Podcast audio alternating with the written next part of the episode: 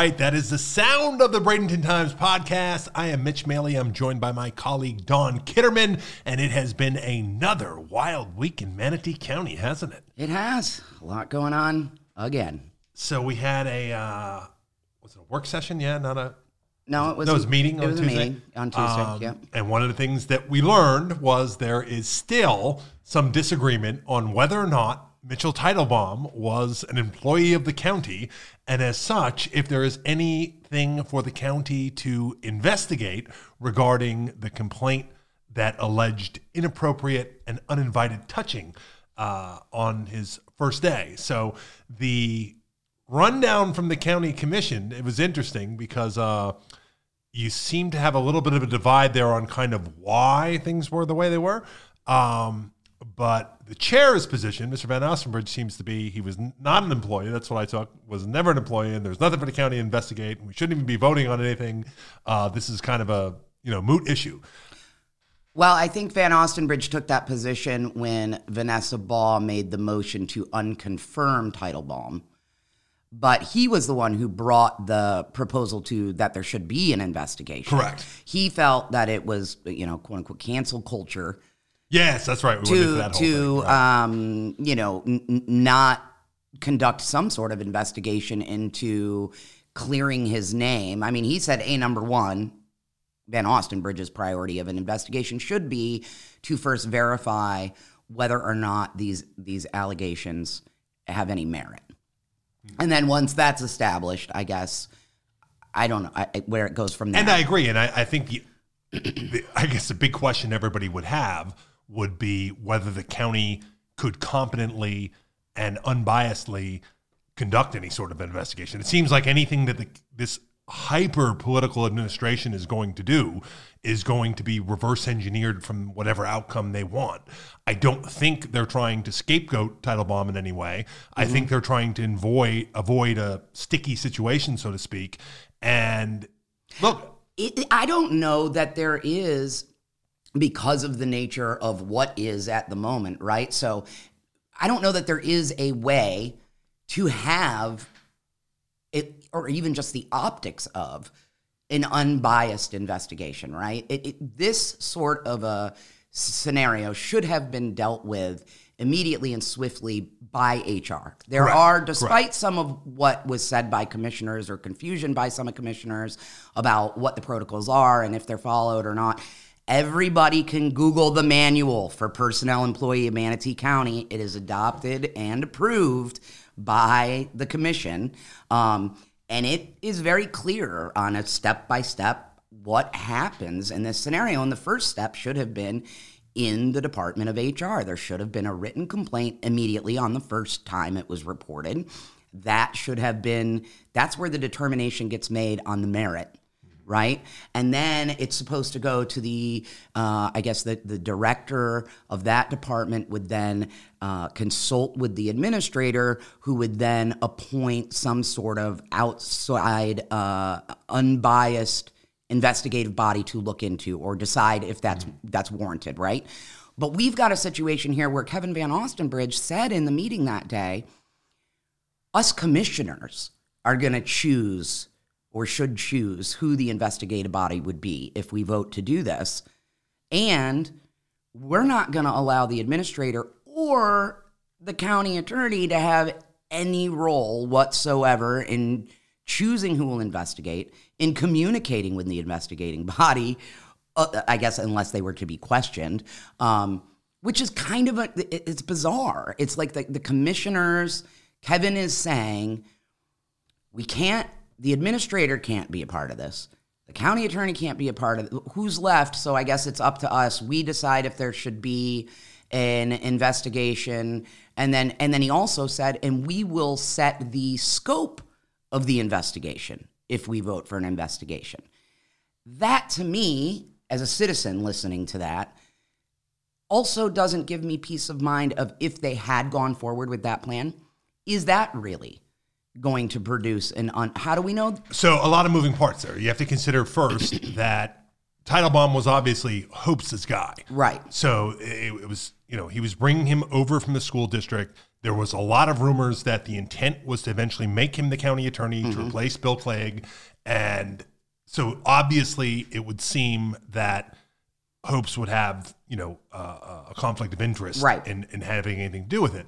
Um, the next part becomes sources at the school district have told me that Teitelbaum has has insinuated that he and Clegg did not mesh well, and and that there was there was you know uh, a discomfort with him coming in as an attorney at that high position, or whatever the case was. So now you do have a situation where if the alleged you know perpetrator is alleging that the county's attorney has a conflict of interest in that case, then those two get muddied up a little bit. So then ideally, maybe it would be well, what if the board just took care of this and eliminated the administration since it seems to be administratively a conflict, but we can't reliably trust our board to do anything. especially in, in this a- scenario because we in any scenario, but oh, yes, Oh, yeah, but, especially. but but in this scenario, because we know there may be conflicts of interest among some of them about what their correct. Preset opinion Yes. or assessment is on what happened here.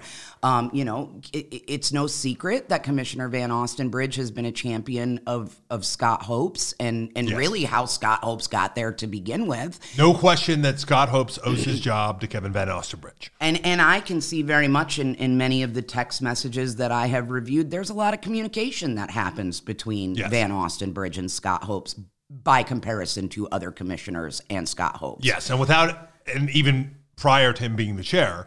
So the part of that, you know, that that kind of suggests is that Van Ostenbridge probably very shrewdly wanted to have his guy who, and let's face it, no one else was looking to hire Scott Hopes. He was applying for, you know, uh, a superintendent of Sarasota schools, chancellor of USF, and you know he was never even selected as a finalist for any of those positions. He desperately needed a job, and when you have one guy basically putting you in a job and giving you, you know, significantly more pay than the predecessor, uh, you kind of owe that person. And if you're an elected official and you're only the member of a board who's only really empowered by a majority vote of the board, it could be very advantageous strategically to have the person who then executes the will of the board feel indebted to you in some way.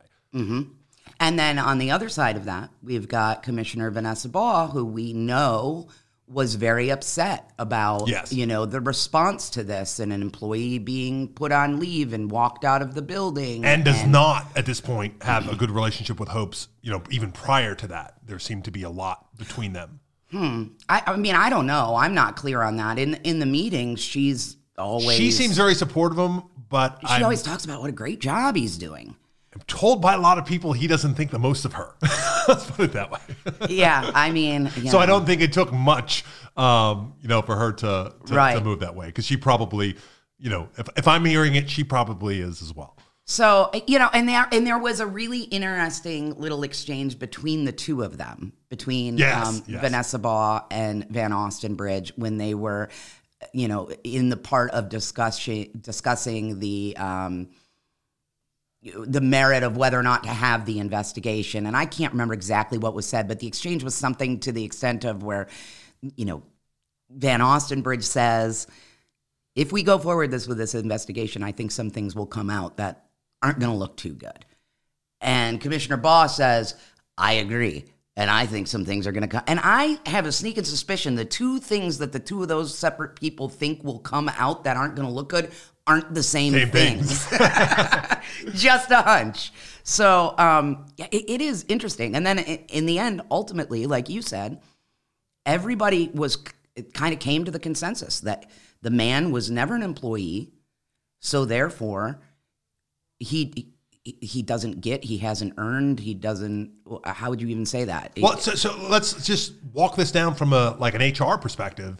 First of all, let me say that I think you know, and if Mr. Teitelbaum is calling for an investigation, I think that he should be entitled to one because I do think that you know he he is alleging or he is he is defending himself and saying nothing of this nature has happened. This is completely fabricated, and if we allow that possibility for a moment, then you like I totally understand protecting the alleged victim and saying you know we have to protect their that person's identity, all those different aspects of it. and you want to create an environment where people are comfortable coming forward when they have been, you know, uh, uh, mistreated in the workplace. But at the same time, we we do sort of live in a world where if that complaint is made and it's not investigated, then it, you're sort of guilty by association. So then that now does it look good that he you know resigned the same day that you know uh, uh, the complaint was entered? Does it look good that you know he came back to the school board the same day that the or back to school administration and then to the school board that evening the same day that the complaint was finally entered. And let's remember it was made twice prior. So as you said two times it was taken to HR and it was never officially made. So it seems like there's a possibility that it, there was an attempt to squash you know the the the the problem there. And that would suggest that at least some people at that point then obviously knew about it. You had more than just a couple people at that point that had to know about it, and it might have went all the way up. I would, I, I really don't think an HR director is going to hear a complaint of that level, say they can't find a form or whatever, and not tell the county administrator about it. Um, so, you know, there, there's a question of how big did that get? I'd have to think pretty big before finally the person's department supervisor said, "Nope, we're getting this on the record." On what was it the 13th Right. So more than a week later. yeah so in a week of like at mm-hmm. least a handful of people had to know about this and then the same day where it was finally like yeah we can't keep this under wraps anymore now it's on paper then you resign you weren't saying i didn't do anything you know i'm completely innocent and i won't go anywhere until this is investigated i have rights too Right. so that doesn't look great but at mm-hmm. the same time it doesn't it obviously doesn't prove guilt either. So you know i think you kind of owe everybody involved in an investigation at that point. So you can look at it and say you know hey you know if the person doesn't really work here what can we do? And yes i think the school board is correct in like i'm not sure how effective we can be in conducting the investigation. And that was brought up with the board. Oh hey you know if you want to conduct a I I think Van Ostenbridge said that if you want, if the school district wants to, go ahead. You can, you know, talk to the county employees, whatever. Uh, I don't think that's feasible. I don't think that's practical. Um, they don't have that kind of scope of jurisdiction, and I don't think I don't think you could expect the victim then to say, "I'm going to talk to an outside agency." You know that that that's probably a violation of their rights. Um, you know, so that gets into some sticky things. So it is the only recourse. Are you saying then by suggesting that that the only recourse is like a criminal complaint?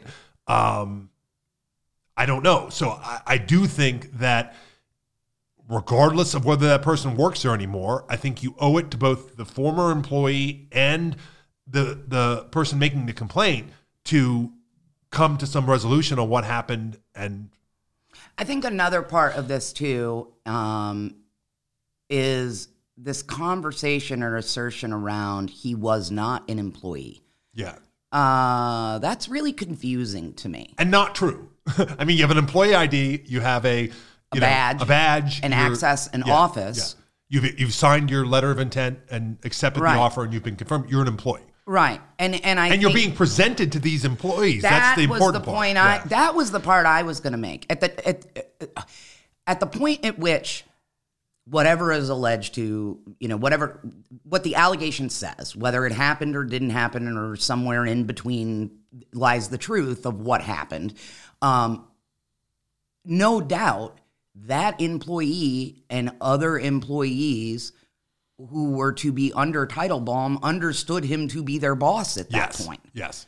Um, So and, and, certainly- and why would they think anything So when you think that? about harassment, a lot of the, as I understand it, a lot of it depends on power structures and the leverage that one person has over the other, and that you can, you know, uh, uh, you can create a situation where a person is disincentivized to express their discomfort with your behavior because you have leverage over them in the power structure of that company. Mm-hmm. So as soon as you present that person regardless of whether he's on the clock that day, if he's in the building while you're at work and it's, hey, here's your new boss, that creates that dynamic. And now you have the ability for somebody to, uh, uh, you know, for a legitimate harassment complaint. So at that point, I think once you allow that person and represent that person that way, regardless of any technicality of whether they got a paycheck or whatever, uh, which I don't know. Um, but I, I don't really think that. I think definitionally, you're definitely an employee from a harassment perspective. Now, you had just said a little bit that, you know, as far as what other points of recourse there might be for the alleged victim. What what then if we are to accept that he was not an employee of the county and on the date that this is alleged to have happened, his resignation was submitted but had not yet gone through the process, hadn't been finalized or what have you. Um, what would keep this employee from then going and filing a report over to the school district because he would have been an employee of the school district at that point? I mean, isn't that what happened last Not time? It really, because the, the he wasn't an employee of the school district. Well, I guess if you rescinded, then you never weren't an well, but, employee. but but remember, Right. he didn't rescind it until December thirteenth. Right, but my point is that if you rescind something, then from a logical perspective, it's almost like you never ceased to be it, right? like we're, we're getting into a logical trap here. I know. really. I'm just trying to understand. But here's like, the other part from the school district. If he misrepresented, and if, and if he's going to say, you know, oh, these are all coincidences, and I was really just, you know, leaving because I wasn't a good fit for the agency, or I thought somebody, you know, saw me as competition, was out to get me, whatever the case is, and I had no idea these allegations had been made, you know, a week prior, uh, or that they had been filed that same exact day, officially, finally. Um, that's all a coincidence.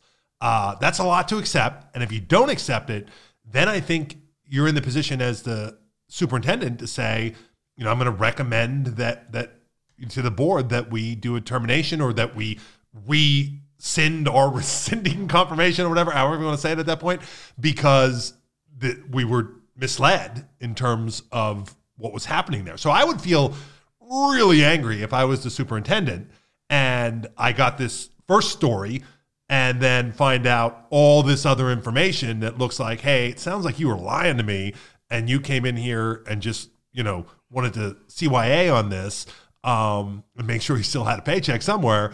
Uh, and you're dumping this big mess on my lap right before I retire, by the way. And it's kind of the last thing the school district needs to deal with right now. But now we've created a situation where the school board can't sit on its hands. So the school board has, and again, now if you're a board member, because every one of those board members, seven or five zero, to say, okay, rescind it, he's back. I would feel really misled as a school board member to look at that and say, wait a minute, you want me also to buy that this is all a coincidence and that you didn't know that this big hornet's nest was over in the county and now you're bringing it back to us? That was very misleading. I wouldn't have voted that way. I would, or at least I would have had way more questions had that been done. Or maybe we would have said, well, we're have to to have to pen the outcome of some investigation before we take this up. So I think there's a lot for the school district to be upset about. And then when you take it one step further, you say that we've elected this new board, a lot of them on this thing about what books are in the library and groomers and all these different issues that seem like boogeymen in the closet. Well, here you have a potential, you know, if you have somebody who now has multiple accusations of, you know, misconduct in the workplace of a sexual nature, then that's problematic as well because now here's here's a real issue that you might be able to actually deal with rather than a made up one that you read on the internet and if you're not going to do anything on the real one you're not going to ask any questions at least that really kind of sticks a big giant ice pick in your credibility On, on the other hand, I don't know how, you know, as an employee of the district, which he is currently and has been all along, uh, he has rights as an employee over there. So I don't really see how the district can, within his rights, keep him on paid leave. No, I think they have to. I think they have to do a couple things here, or at the very least, I think their recourse could be to look at that vote again and say we did not exercise it with the full information that's available. But then it gets in the hard part of well, we still don't have the full information because now all we have is the allegation and no investigation to see if it had merit. Um, but I think they could just take the dishonesty of it. And again, I understand that Mr. Teitelbaum is saying this is all, you know, a giant gaggle of coincidences that these things all happen together. Um, but, you know, that doesn't pass the smell test. You know, from somebody who's been a journalist for decades, the idea that this was out there for about a week, Mm-hmm. more than a few people had to know about it. It never got back to you. and you just coincidentally tendered your resignation and asked for your old job back on the very same day that the person finally was able to make an official complaint on the third effort. Yeah. That's a lot to ask. And again, if I was a board member, I would feel duped by the fact that I was asked to vote on something without any of that full information. I'd be very upset about that. I would feel the same way if I was a superintendent, well, now- if that's the way it happened. Well, now, in fairness to board members and, and how that went down, I went back and watched the start of that meeting. There is no explanation, questions, or otherwise. It just simply says um, Chad Choate, uh, the chair, just simply says that the superintendent, you know, has advised us or requested that we table, so not necessarily rescind his resignation, but I guess that's interesting. that's interesting. postpone it Right. um, per his request. That's interesting. So Tabling, nobody, right. nobody said, "Hey, this is why he wants us to do Very this." good point. So there would be no questions Right. asked. We're just tabling it for now. That is, that seems to suggest there's going to be another motion or another action at that point. Right. Tabling means, hey, we're just going to kind of leave this in limbo for a minute. And, and based on the statement that Mr. Teitelbaum did provide to our publication and what I've read in other publications, assuming that where they quote him, they're quoting him accurately, I'm gathering that, you know, his tabling of it was like, um, hey, let's just hold the brakes. You know, there's weird crap going on. And until I understand what all the Right. weird crap is, I'm not ready to like join on to like a hostile work environment or whatever. Now, w- again, what level of what he knew, it, it does seem hard to imagine that there wouldn't have been at least some understanding that somebody at that point had alleged what something most, inappropriate. What I'm most curious about is you bringing up that term, tabling. Correct. Uh, that is very, very interesting because, again, if you, I use the term re- inaccurately rescinded it, Right, they did not. They did not. They only tabled it, which would seem to be then provide them with the ability to say, all right, we've tabled it, and now we're going to vote on accepting it. Well- we accept it. Well, what we don't know though is between the point in time where they agreed to table it Mm-hmm. and all this other stuff has come out, it is possible, and I don't know, I haven't asked, and, I, and I'm really only thinking of it now because we're having this discussion. But it is possible that somewhere in this timeline now, he has since, Mr. Teitelbaum has since rescinded and said, never mind, I'm not resigning now. I don't want to go anywhere you know and so if that's the case then the tabling would be a mute point it wouldn't be coming back before the board again it, it, it, these are weird logical Yeah, let's. Uh, we're we're to put a uh, records quest in um, with the school district to, to discover that. As soon as we're done the podcast, that'll be the first thing I do. So hopefully we can get back to you on that. But where we're at right now with that is still in limbo. Uh, Mr. Teitelbaum is still on uh, paid administrative leave with the school district. He is not working with the county. The county still never responded to our request on that, but we we know for certain now that he is not a county employee. Um, and there is no investigation happening as of now.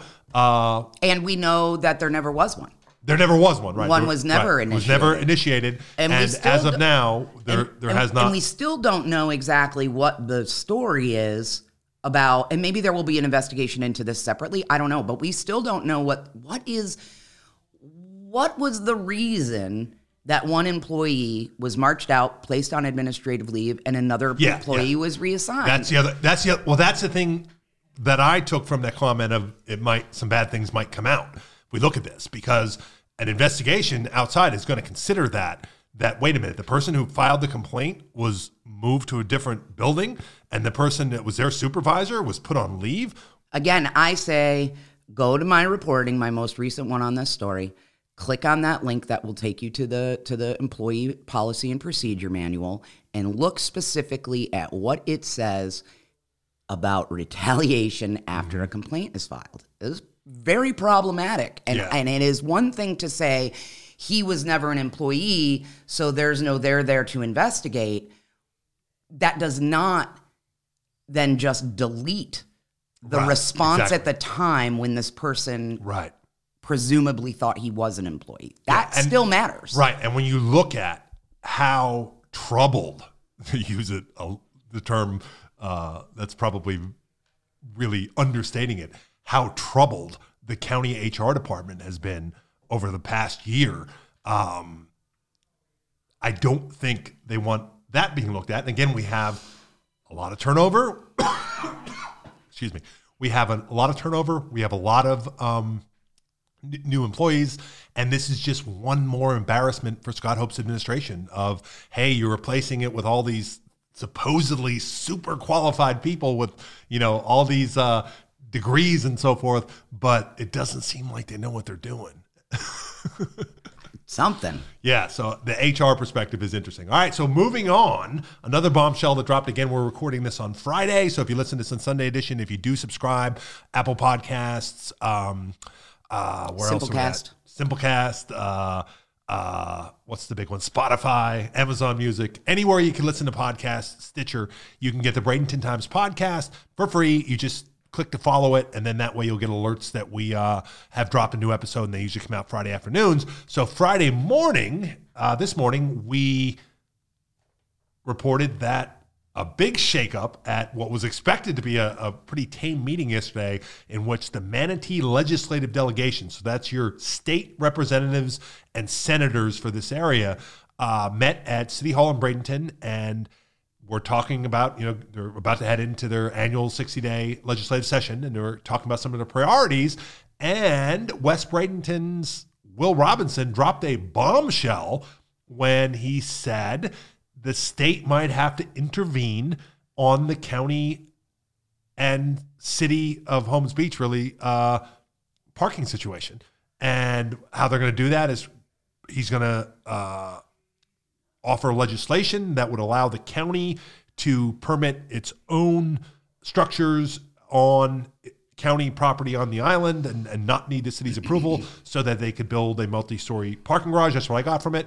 But then it was also said that was unanimously supported across the board. So it was Robinson, Boyd, uh, Senator Joe Gruters, um, who's the East County representative, uh, the Air Force retired Air Force guy, um, Tommy Gregory. Tommy Gregory, uh, unanimous support across the board.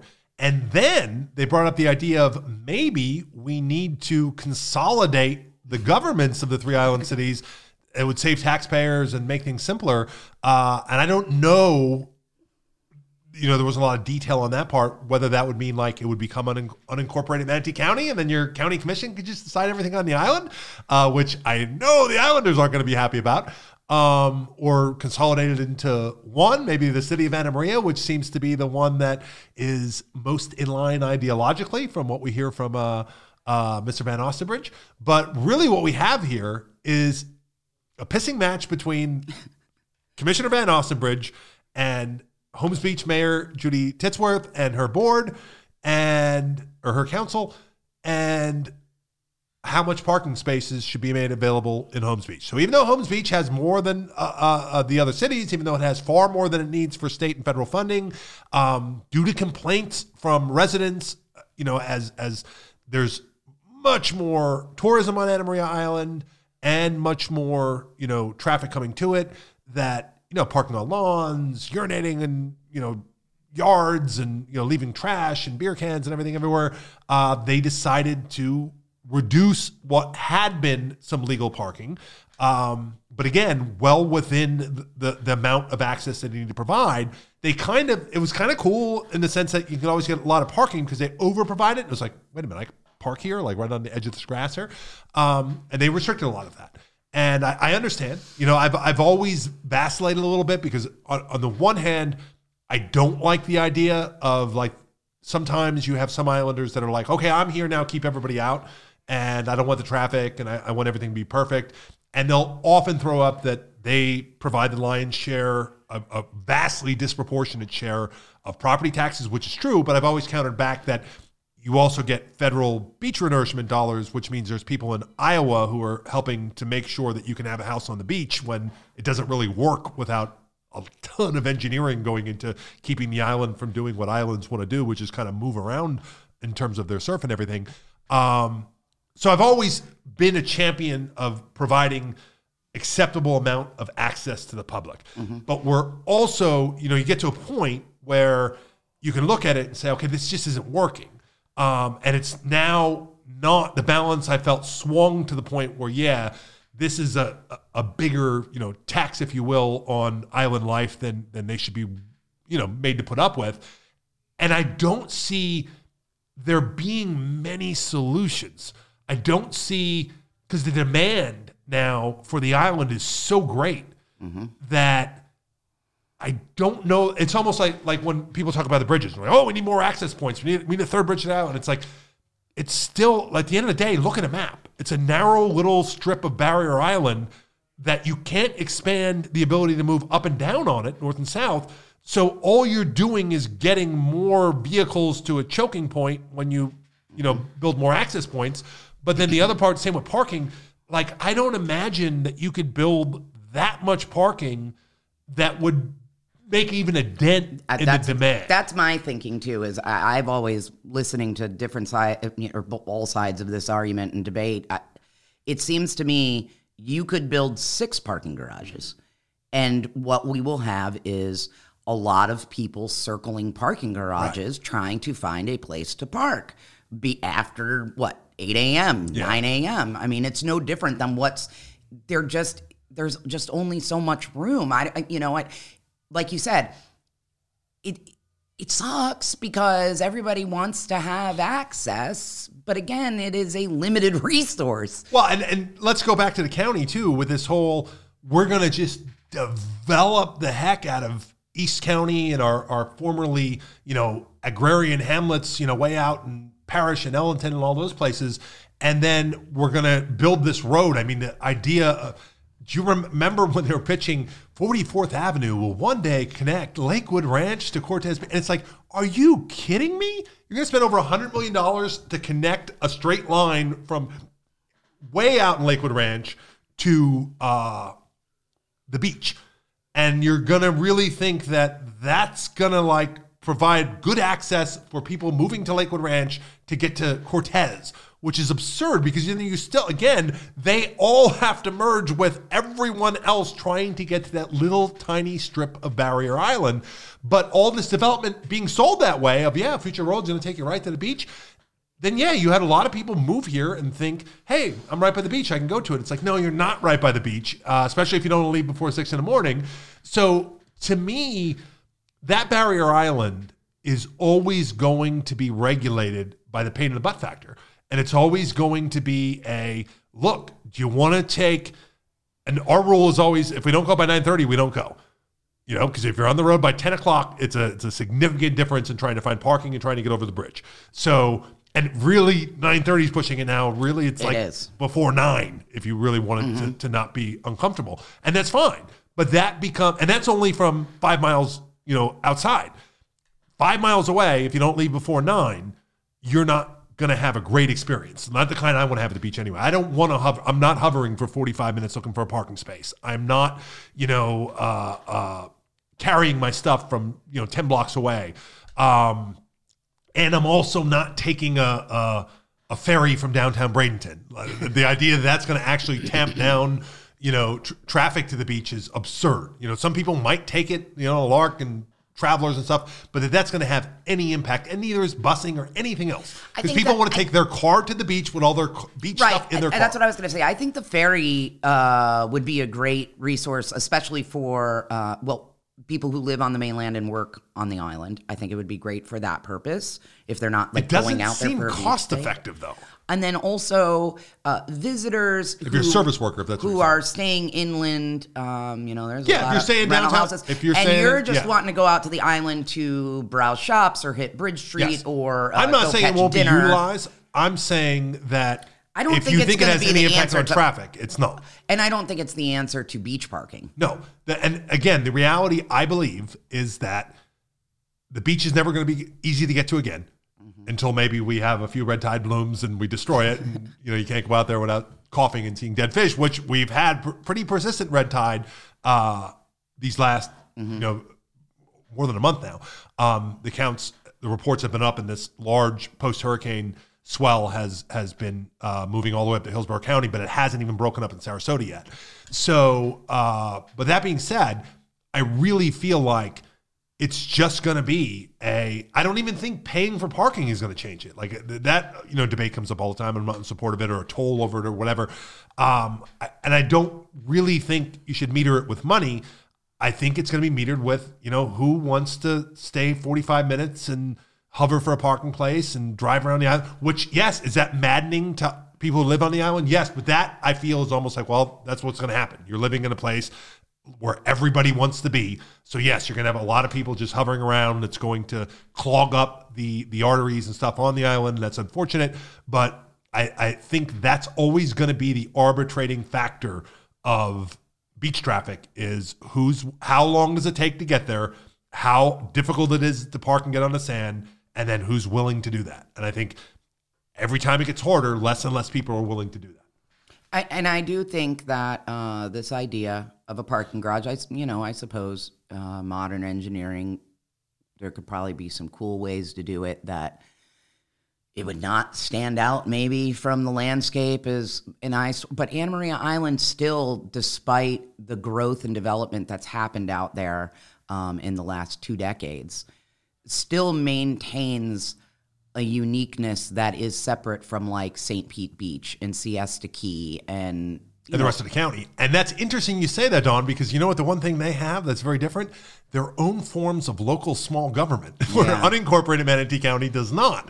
And they have aggressively zoned against development as much as they can. They've gone to court in some cases because, you know, everything down to like eliminating drive-throughs and covenants and different things. Now, am I am I understanding correctly? Have I heard that that's the whole issue with the parking garage is that Holmes Beach actually has like an ordinance yes, or something have, in writing they, that yes, they won't have a restriction on height on height.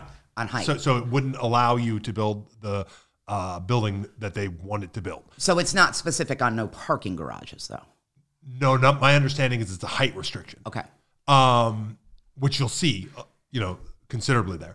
Mm-hmm. Um, but the interesting part is, is that it feels like Van Ostenbridge is trying to be the champion of the kind of Bradenton, particularly West Bradenton, his district natives or people who have lived here a long time that are sick of the idea of, hey, I live relatively close to the beach. If you look at it on the map, I'm right there, but I can't get to it anymore. And that's that's a valid frustration. But the irony there is, hey, stop approving every single one of these developments that your developer paymasters keep putting before you, and maybe this wouldn't have happened. So, like, that's the hard part is that the casual observer that might say, Yeah, yeah, I'm with that. You know, screw those Islanders. We want to go out there and park easily. We should be able to park on your lawn. Uh, that That's an easy thing to get behind if you're kind of a casual observer to the process. But then you have to take it one step further and say, Well, hey, wait a minute. What? Why is all this happening? Oh, well, it's the same guy or guys like him and gals like him that are approving any development anybody wants, including that one out by the racetrack that you guys were all against. You still old school sort of native Bradentons. Um, that's the same person bringing you both or bringing you the problem and then trying to bring you a solution that isn't a solution. I think you should more focus your anger on the idea of, hey, let's stop allowing developers to run politics, which the island cities kind of have done well. Now that they're that's changed a little bit, um, but Holmes Beach in particular has, and the I'm sure there are a lot of deep pocketed individuals who would love to see the county take over the island and it be a no holds barred, do whatever you want, we'll approve any uh, development that comes from the right applicant. Um, and that sort of charm that you just spoke about that's distinct from other uh, islands would go away quickly. And that's why this isn't going to happen. Because one thing I can tell you is that those island city voters are vastly more engaged with their local community and its governments, and they are vastly more informed about the processes and and when things are happening and how to uh, organize against them. And they're not going to take kindly to the idea of you know somebody like Scott Hopes deciding what the island's going to look like uh, over time. Well, and what it, I mean, the thing that struck me first and foremost, um, understanding uh, the basics of this idea of you know, let's propose that we go in and I guess consolidate. So, like you said, it'll either be county rule out there or there'll maybe be one uh, of its own city, but it'll be in control. Like it'll gobble up the other two. I don't know which one gets to be the alpha in that situation, but I have a feeling Holmes Beach doesn't. yeah, I, I don't think it's going to be Holmes Beach. But you know what? A, what a weird thing too, because I, I listen so much in county commission meetings about talking about home rule, and we don't want anybody Right, telling us from outside how we can and can't. I mean, Except when we do, right? Right, but and then it's like, oh yeah, I know that we talk about home rule and stuff, but you know those little cities you got on the island, you won't be needing those anymore.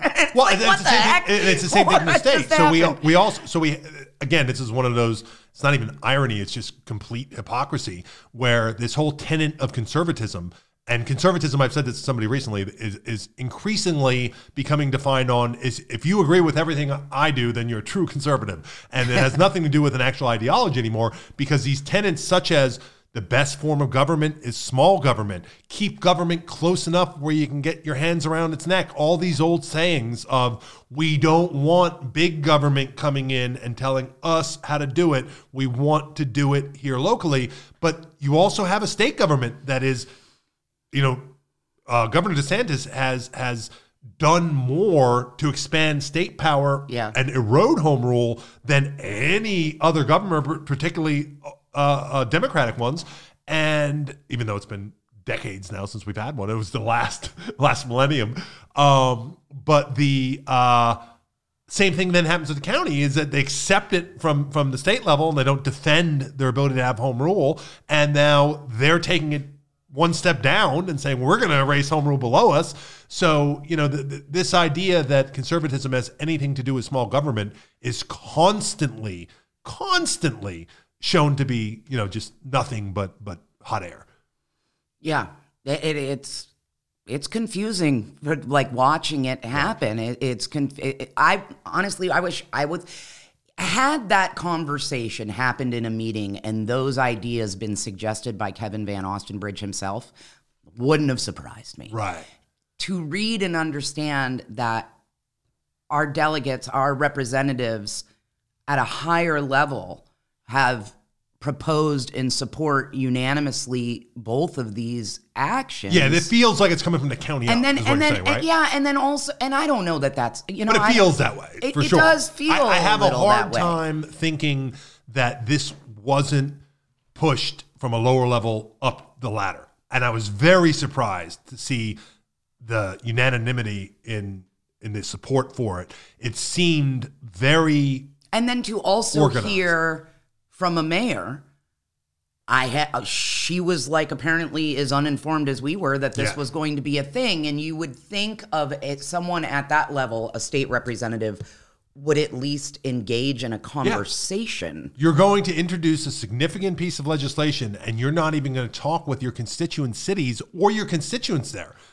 That's- I, I think I think Mr. Robinson's going to find himself quite surprised to see how how much blowback there is from a considerable amount of his West Bradenton constituents live in island cities. Now, unfortunately, one of the things that the islanders often bring up is that there are a lot of very engaged residents who can't vote here because they're snowbirds and they're registered in another state. Maybe this gets them to change their uh, you know their their registration state or something.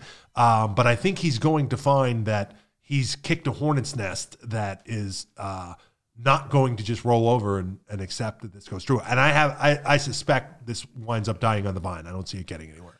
I don't know. I, I don't know. I mean, I asked you when we spoke about it yesterday, how how big is the the resident pool? I mean, you just spoke of people who could maybe change their voter registration, but I mean, again, compared to two decades ago, Right. when there were generational families who Yeah, lived out yeah. there, you don't really have that anymore. So much of it is And that's a problem we're seeing all throughout the county, and it's and- it's one of the things that the politicization of uh, you know this ideological divide and this culture war thing has made it so much easier with is that as the county just keeps getting flooded with more and more new residents who have no sense of the history Mm-hmm. and no understanding of what it was before they got here, then they're voting off, you know, the the mail pieces and the you know the robocalls and all the things telling you that somebody's a communist and the other one's a real or conservative. or, that's it. or they have no like you said they're coming from outside and they're being told but if we do this if we get rid of these city governments you know say they live in Yeah. the mainland Oh, yeah, you'll have and, good and, parking. and Right. yeah and we build you this parking garage you're going to be able to get to the beach That's a good every day all the time and they may not understand that actually that's probably not the likely outcome of it. Definitely not true. You're not. You could not build enough parking garages. You'd have to knock every house on the island down if you wanted to start satisfying not only current demand, but again, it doesn't seem like they're going to stop. You know, until we're fully built out. Give, especially with this, you know, the the thing that we saw with the racetrack with this, the the can of worms that that Lakewood Ranch east of the FDAB exception thing of the continuity and all that nonsense where uh, yeah, you could pretty much build wherever you want. And we we were, we were just kidding when we said we're going to kind of draw the line here. Um, speaking of the island, the beach market is back. so not locally right it's a little bit of a schlep if you want to go eh, go and visit it now because i guess So tell us about that. So it, it's uh, going to be held in Osprey at the Point. Um, Oh, in Sarasota County. yeah, Oh, I didn't. Uh, my bad. yeah. So it's not it's not really the beach. Now, my understanding is that uh, the market manager she she has not given up effort to try Okay. and find other locations and get something nearer. But this was the first thing to come together, and I think there was, uh, you know, it's been several months now, and I think there's been a lot of concern over people who who made you know part of their their well, income. kudos to Sarasota County because you'll get what was a beloved product here. Um, but you're right. Nobody's driving from Anna Maria or Bradenton to Osprey with the way traffic is these days. Uh, but what about this plan that the county, this detailed plan that uh, Administrator Hopes mentioned in a recent you know, workshop? so that that was interesting. So in the workshop, um, Commissioner Kruse Mm-hmm. brought up about the beach market, and he said, you know, kind of get this sense that maybe this, you know, was it's just faded into the background, hoping that we're all just going to kind of forget about it, and then there's no beach market. Like there was going to be a beach market, there was a plan, there was a hurricane, it was postponed. Like what is going on with the beach market? And um, we've asked those questions, and in the most recent work session where that came up, the legislative one uh, was where this discussion was had. Uh, Scott Hopes said there is a plan. Well, my most recent and now I have I have followed up again and submitted another records request for this plan, but I had already requested copy and anything related to this plan, be it drawings of the plan location, how many employees were going to work there, where was the money coming, you know, being budgeted from to get it kicked off. We've heard that the water taxi is somehow going to supplement fund uh, or the beach market's going to fund supplement the water taxi which another weird thing the water taxi never came up in that work session to my Did not. knowledge Did not. nobody questioned about that uh, but apparently we're having pontoon boats built maybe right now and nobody questioned whether we still don't have a contract with the vendor that we're building the boats with. Go ahead. but anyhow, so I have submitted another records request for the plan, the the expected, uh, including what are the county's projections on um, anticipated revenue? What, how much how much funding will be generated from this beach market under the the county's organizing? It was as recent ago as November twenty fourth that that similar request was answered with a there is no records, there is no plan, there's nothing we can provide you. But at the January 5th, was it? work session. That was a real quick turnaround on that right, detailed Scott, plan. Scott Hopes said Maybe he is as good as he constantly. is a plan. so I have resubmitted that request based on those statements. I'm waiting. I haven't heard back. But that is It would seem an easy request to fulfill. Just send a plan. well, and there's got to be. I mean, come on. What wasn't this? th- This was taken over by the county back in what was it, August? Manatee County, where good government goes to die. September. and how could you not have any sort of calculations on the benefit to taking it over to begin with? Right? Nothing, I guess. Nothing. Maybe Teitelbaum was involved in it, and that kind of threw a wrench in it. Now that they don't have a fourth deputy county administrator. I don't think so, but who knows? All right, we're going to wrap it up for this week, guys. thanks, guys and gals. Thanks a lot for listening. We've gotten uh, plenty emails from new residents who are new subscribers and enjoying our product and unfortunately learning a lot of hard lessons about the community they've just moved to. So we welcome everybody and uh, especially you new people, please stay engaged. Please follow along uh, with what your local government's doing because as you'll see over and over again, if you wait until the things have already been done, they're pretty much impossible to undo. So you've got to follow along. You've got to see the issues being previewed. You've got to see what they're voting on. And then you've got to, you know, make it known that, you know, you're active and you're engaged and you don't don't support it or don't stand for, you know, whatever that issue is. We saw a lot of good uh, um, citizen participation this week. We really the, did. Yeah, on the uh, this monument issue, proving again that it's going to be a great distraction, as I wrote in last The- week's column. the Petland the issue. Petland issue as well. It's going to be a great distraction, but it's also showing that people are engaged and seeing this and, and and, no. and even questions about the agenda and what's being posted on the agenda and when are they being amended. Yes. I mean, some really great Yes. engagement. I was inspired by that, and I feel like we are seeing more and more of that. So, and I agree with you. New folks to the community, you know, if you if you're buying a home here and you're starting to work here, and you know you are a part of our future here now, so please do. Get And for our readers, involved. if you meet people that are new here, send them our way so we can get them on board and keep them informed. And uh, as always, if you can do the voluntary subscription on our website, it's just $7 a month and it helps us continue to bring you fact based news and analysis without an agenda. This has been the Bradenton Times podcast. For Dawn Kitterman, I'm Mitch Maley, and we'll see you next week.